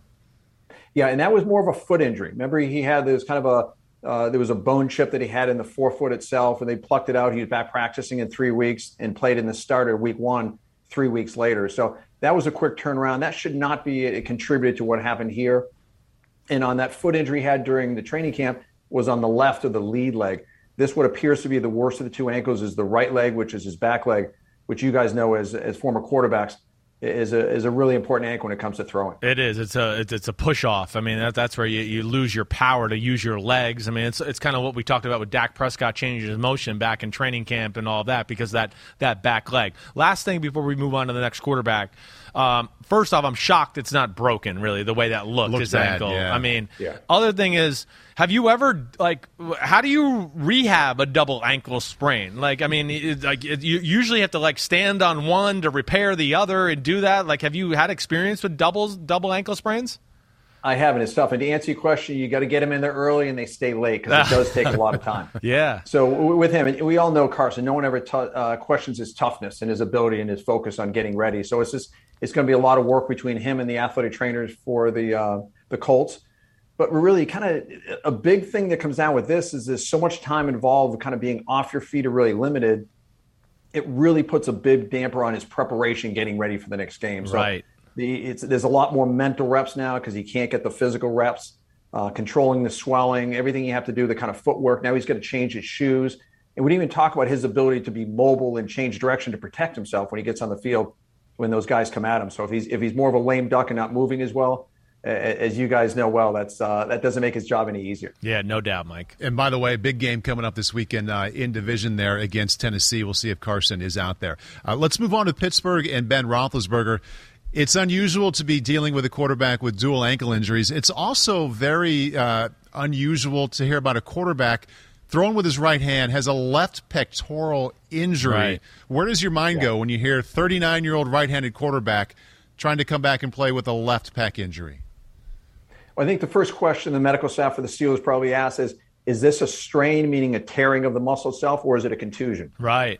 Watching the game and saw the hits that he took, most likely it's a contusion. And again, it's on the left pec, not his throwing shoulder. So it's more of a bruise, but you say, ah, it's the other arm. You're not throwing with that arm, but that follow through and the ability to initiate that throw uh, once that force starts upstairs has a lot to do with that left shoulder. So that that's a real limiting factor for him. And he's, you know, let's face, it, he's no gazelle to begin with, but that makes it a lot tougher for him to throw, move around, do what he has to. So you can label this and say it's more of a pain tolerance. And you see Coach Tomlin says, hey, we got to see, and we hope he can play this weekend. But I think it comes down to him, his ability to kind of throw with accuracy, especially on the longer balls. So the shorter balls, he's a strong arm quarterback. Right. Uh, this should be something, if it truly is a bruise, it should be managed well. Um, it may be a last minute thing, but more likely, this is something you probably could play with. Yeah, I compared a lot of the injuries, especially in the non-throwing arm. Right, right. I know it's it's it's interesting. Like first off, like I mean, yeah, you're throwing. I'm lefty, so you got to do the opposite. But yeah. like what Mike's saying, yeah, short throws, you might not have to get the upper body to torque as much and all that. But okay, now I got to put some mustard on it. As anybody knows, you're going to get your shoulder to the target and then really rip that front shoulder pectoral out of the way to let your throwing arm come through and the follow through there yeah. to Mike's point there. So you exactly. feel you would feel better if it's the contusion though over the first part of the let's just say a true muscle strain or pull there, right? I would, and there's actually two pec muscles. Is the one you see on the outside and the deeper one. They both really affect the whole shoulder girdle. So yeah, I feel better if it was a contusion. And the other thing that comes into play here that most people don't think about is with a chest injury, you're going to get bleeding, it's going to drain down, and the ribs are going to be sore as well. Is the modern day shoulder pads, as you guys know, when you put those on, you really have to cinch them tight because it bows the top of the shoulder pad to protect the top of the shoulder when they're taking the impact. So really cinching down on those tight rib belts on a shoulder pad is not doing those uh, that that rib contusion or rib injury or in this case, a pec injury, any favors. Yeah, definitely not. And I'm with you. I mean, just watching the film back, he took some shots that were big time in the game. And there was one in particular on a fourth down that I, I, tried to point out today on PFT that I thought this was the one where he takes just a helmet right yeah. to it. Uh, it's hard to tell either way, but um, yeah, we'll see if Big Ben can play. Is it something that he could make worse? Like, would, would, yeah. would you recommend that he sit it out or just like, hey, live with it? I think you'll be okay. Live with some pain and let's play through it. Yeah, it's not one of those things you're really worried about it being really detrimental down the road, you know, especially if it's more of a bruise than, than a tear. If it's tearing off the bone, and you, you, guys have probably seen a lot of the offensive linemen get those pec tears, and you yeah. got to let them scar down. Uh, we had a really bad one with uh, Lawrence Taylor when I was with the Giants. You get those, you got to let it quiet down, even if it's the non-throwing arm. So a tear makes it more concerning. If it's more of a bruise, it's pain management, control the swelling, control the edema.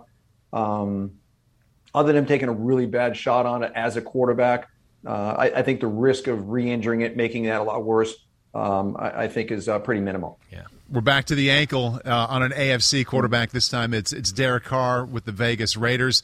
You saw what he did there in Pittsburgh. Unlike Carson Wentz, it's not two, it's one. But he stayed down for a while, played well afterward, but it looked to be a little bit more. Um, it looked to be pretty severe. Uh, you, you could picture him still feeling that quite a bit this weekend, and he's listed as questionable.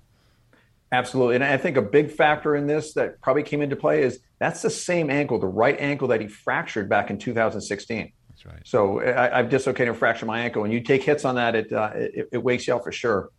So I think that's some of the reason. And will that previous fr- fracture play into his favor? In a sense, maybe he may still have some hardware still in there from that injury uh, in that fracture where he had surgery that ended the season. So that may give that bone a little bit more stability itself. But kind of coming back to like we talked with Carson, did this contribute as kind of a high ankle sprain? You saw that pile kind of roll into him, and yeah. he kind of he kind of went down slow, and that you could have easily see that play into a knee injury as well. Right. Uh, you, you, see that happen quite often. So kind of high ankle sprain, low ankle sprain. Did the ankle have a little extra play in it before?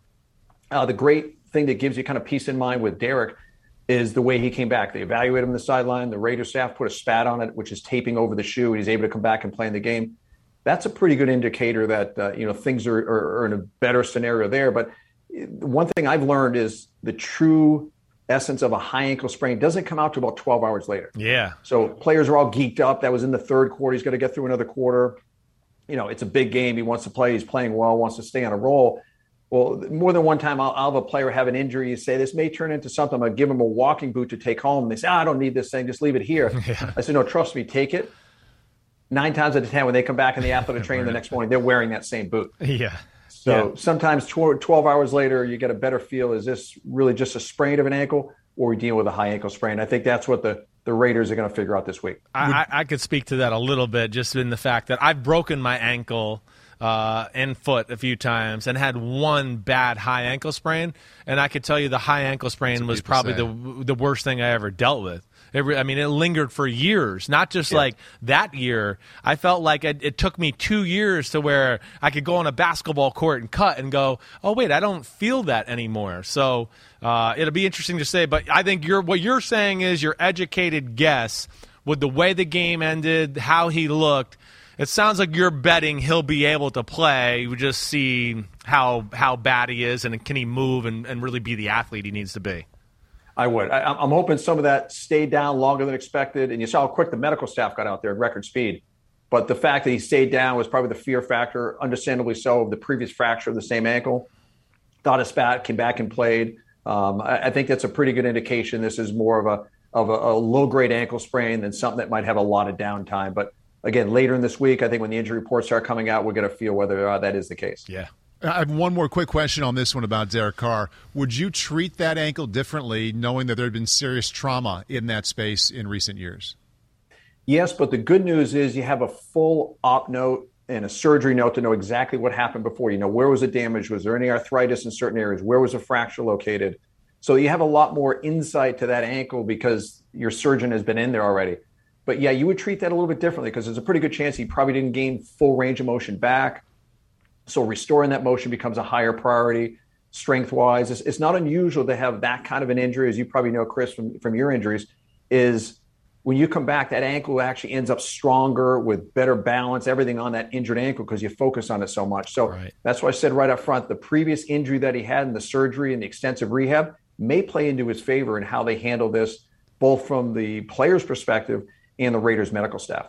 Let's go to Chicago, where at quarterback, Mike, the main story is that Justin Fields is getting the starts uh, coming up against Cleveland this weekend. But as long as we're talking injuries and medicine here with Andy Dalton, big worry that there was some major damage to the knee. It came out as just a bone bruise, and I say just a bone bruise. I don't want to say it's it's no issue, but I put it on your plate. What exactly is a bone bruise to a quarterback at this age? Well, bone bruise can be pretty bad. I've seen bone bruises that quiet down in two weeks. I've seen them last for a whole year. So bone bruises can be a real big deal. And a lot of times we get caught up and we have the, the MRI and the ACL is good, the meniscus is okay. How's the MCL? And we kind of forget about the bone thinking it's, you know, solid granite. But when you get bleeding into a bone, which is the definition of a bone bruise, um, it can linger for a long period of time. And we saw that play. It didn't look like much. Andy kind of changed direction. You see that knee buck a little bit. And the way it kind of buckles, you kind of compress the outside part of the knee joint. So when that happens, you kind of cling the shin bone on the uh, the thigh bone, if you will. It becomes really painful. Again, it can take time to quiet itself down. The knee was stable; they felt good about that. So this really comes down to a pain tolerance. The fact that you know Andy's a quarterback and the mobility that he has, putting a brace on it can help take a little bit of pressure off that that bone bruise, be it on the inside of the knee or the inside compartment, the outside of the knee. So uh, I, I, think with yeah. that, it's, it's time wise. How does it quiet down? You know, maintain the quad strength. And sometimes with these bone bruises, Paul, you can get a lot of swelling in the knee. So now you're not only dealing with the injury, but you get a big puffy knee, then that quickly makes the leg weak. So uh, the, the, first few days of managing a bone bruise is critical, uh, whether this recovery is on the short track or on the long track. I, I, was shocked to hear that it was a bone bruise because like it was a non-contact thing. Right, so I was like, wait, right. how do you bru- bru- you know get a bruise on your bone without anybody hitting you there? and you know it, that's interesting to hear. Yeah. So yeah, I mean, it's it, very easy to happen. It is very easy to happen. If, okay. If if you look at the way it is, you think of bone bruise as you know someone hitting you, and yeah. typically if you think of someone's hitting you, the trauma's on the bone but not on the joint surface. Gotcha. The issue here with the bone bruise, understandably so here, and most likely with Andy's case, is the joint surfaces. You know, I got a, I got a model for everything. I love it. love it. Here's your knee. So in his case, as he's going out of bounds, as he changes direction here, you're compressing one side of the joint while you're decompressing the other.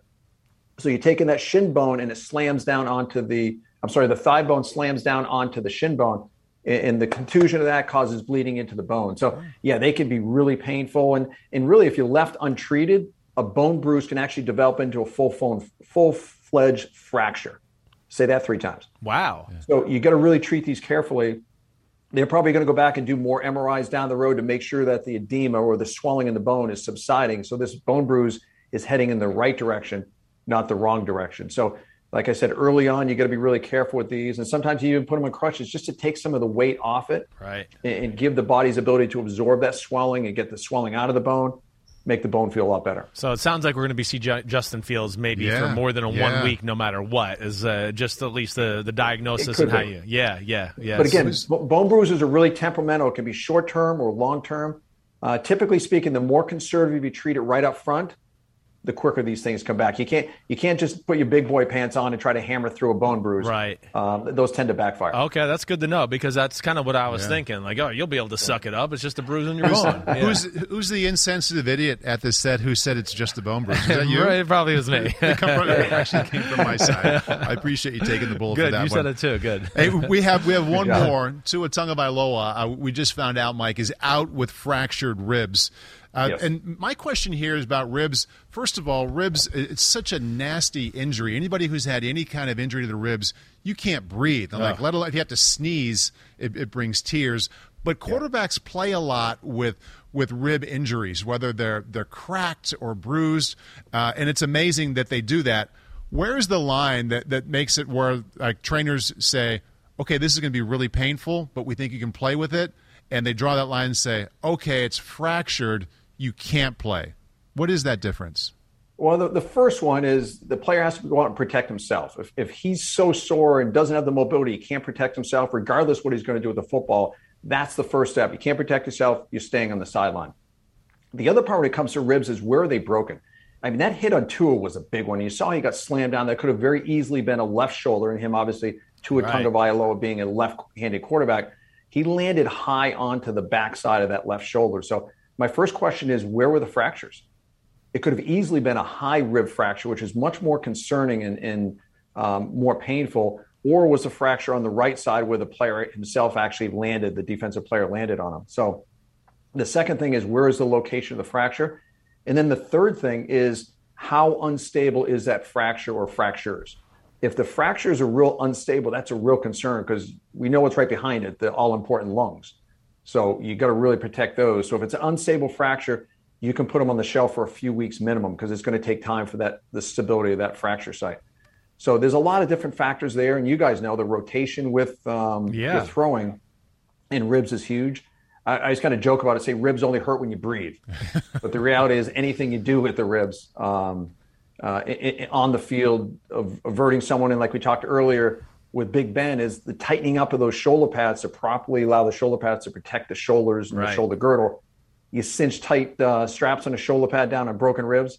Uh, that's not a lot of fun. Well, and you know, I think the the point he makes uh, that I think jumps out to me more than anything is the highness of the like if it's high up there, yes. and your arm, of course, is folding like yeah. up there. So there's a lot of stuff that's moving. I've had some like bone bruise or bruises in my in my ribs before yeah, my right side, because I'm a lefty, I didn't really give a shit. But my mm-hmm. left side, yeah, if you got it up there towards the armpit, you know, yeah, that's where the slingshot, that's where your arm is kind of rotating, yeah. and that can get really uncomfortable. Yeah. And you think about exactly. so many of the other injuries, Mike, that there's motion and movement and exercises you can do to get that road back or to begin that road back to playing. With the fractured ribs, if they're up high, what can an athletic trainer do to help? One thing I found was a, a, real blessing when it comes to rehabbing something like this, especially with throwers, is get them in the pool. get them in the water, get them deep, uh, neck deep in the water so they could do some of the resistance of the water. It's very consistent with the resistance. They tend to stay a lot more mobile there. So getting in the water, doing hydrotherapy pool drills where you can kind of get that control, get the motion, work on the posture. Because the thing is, you, you guys know better than I do, is it's really important to keep that rotator cuff strong. So when you get fractures with ribs with quarterbacks, you get them in all kinds of contorted positions, get them on the table, do a lot of band work, manual resistance, because you can't get away from that rotator cuff, regardless whether they're going to be out for three days or three weeks. Right. So we talked earlier a couple weeks ago about Dak Prescott and how that ankle may be affecting uh, what's going on with the shoulder and the rotator cuff. Uh, it's even probably more important here with Tua now that he's in the regular season is yeah, you're treating the ribs. There's not a lot you can do for those. Time is your best your best friend when it comes to that. But you got to maintain everything around those ribs, the rotator cuff, the core strength. So it really is going to the the Miami Dolphins medical staff, and they got a great one. Are going to have to be creative in, in keeping that rotator cuff, keeping the muscles, keeping its flexibility, working on body balance. All those things go into being a really good quarterback. So when the ribs are ready, the rest of the body's ready. Yeah, gotcha. You the man, uh, Mike. You yes. are the man. Awesome I mean, stuff, I, I, learned something new every time, and uh, man, anytime we got like important injuries around the NFL, you are the guy we're going to call, Mike. I always enjoy it. I love spending time with you guys. Thanks, buddy. Be good. We'll talk to you soon, and uh, have a good rest of your week, Mike. Take care, guys. Thanks, buddy. Thank you, Mike. NBC Sports Medicine analyst. Oh, uh, yeah. Former the athletic man. trainer in the NFL. Awesome. Awesome. Uh, Known him since I was a little boy. Is still I, I love seeing Mike Ryan. I really do. I used to do some work with the Jaguars in the preseason, right. with, with their uh, preseason games with Tony Boselli, and I got to know Mike a little bit. He's such a good guy. Like you get that feeling. What? Mike not only knows what he's doing, he just seems like a good dude. He is a great. I had back issues of my own a few years back, and I called him right away. Not only was he good like like the info, but the follow up. He kept calling and like, are they doing this? Make sure they're checking that. Make no sure doubt. you're doing this. No just, doubt. Um, yes. Really, really good guy. He is. He's cool. I, I've talked about like just like oh I pulled my calf muscle back in the spring, and he like of called course. and texted me. He heard it on the show Multiple and times, like telling yeah. me oh be careful now, and he he gave me some things to do. So he is the man, and that's interesting. We'll see where it goes with these quarterbacks. Yeah. It's uh, from the sound of that and just what we're seeing. I mean, we're not going to see Andy Dalton anytime soon. Right. We're not going to see Tua I don't think, at least in the next week or two. I mean, I guess there's depending on how high it is, Yeah. and then Carson Wentz. I would be shocked if we see him this week as well. I, I think ultimately it just sounds like it's too hard to recover and get ready to play. But I don't know. He Yeah. is a tough sob, and maybe he can do it. I thought it was really enlightening, even though I was sitting here feeling stupid about the bone bruise, because when I'm with when, you. when they test his knee, you're like, oh, there's no tear. There's no uh, oh, there's no structural damage. Right. Okay, Good. Go play. Best case Yeah. scenario, but Yeah. man, that sounded nasty. That does sound nasty. I never even thought about it. I didn't even know the bone could really bleed that way. I was not aware of that. Right. But that's why I talk about football, and I'm not a doctor. And I always have questions about the ribs because I mean, is it just me or do guys end up playing with bad ribs a lot? A lot. They definitely do. Yes. Yeah. It's just it's just about playing them with your your. Th- I don't know if I. You know, a lot of the times. I, I, I guess what I'm trying to think about is throwing shoulder or throwing side ribs. That's where I got to think about it a little. I, none that come to my mind. You know, certainly someone to the opposite ribs, but It all sounds. I mean, it, anybody it who's had depends on how thing, severe it's, it is. Yeah, terrible. It does. Yeah. So, all right. I hope everybody enjoyed. It's a good podcast. We hit it all. What the fuck happened Wednesday? Paulie B. Good to see you, man. man. Thanks for driving driving weekend. the ship You as it. always. Thanks for asking all the right questions too. I love talking ball with you. Uh, tomorrow. Got the PFT PM Chris Simms unbuttoned uh, All the podcast picks. collaboration. All doing so the far, picks. by the way? First week was not so good. I think last week I was pretty One good. and one? Yeah, I think I did. I was good in my best bets last week. Three Yeah. and zero. Three and Oh. zero. So yeah, could have made some money if you listened to me last week. I don't know. I'm just saying. so. But you would have lost some money the week before, yes. But that is You're one one. gambling. The That was Chiefs are gambling. one-one. Yeah, They're still pretty yeah, good, That's right? right. That's Yeah. right. I'm yeah. I'm Patrick Mahomes. That's right. That's just let's just go there. That's the correlation. I like it. But I hope everybody enjoyed it. Hope everybody learned something today. And again, keep sending in questions. We'll talk about whatever you want to talk about. We'll break down whatever play you want to talk about as long as we got access to the film or the footage and we can really teach it. Uh, be good. Enjoy the weekend. Check out the uh, podcast on Thursday, the Picks podcast. Please do that. And thank you to Under Armour once again for sponsoring me and Tom Brady and Steph Curry. Thanks a lot. Because Because there's only one way. The only way is through, It's through. baby. Peace out, everybody. See ya.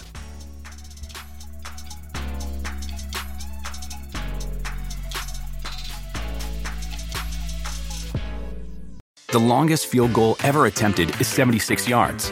The longest field goal ever missed? also 76 yards. Why bring this up? Because knowing your limits matters, both when you're kicking a field goal and when you gamble. Betting more than you're comfortable with is like trying a 70 yard field goal, it probably won't go well. So set a limit when you gamble and stick to it. Want more helpful tips like this? Go to keepitfunohio.com for games, quizzes, and lots of ways to keep your gambling from getting out of hand. It's hard not to add a side of hot, crispy hash browns to your favorite McDonald's breakfast. It's even harder not to eat said hash browns before you get home. Ba-da-ba-ba-ba.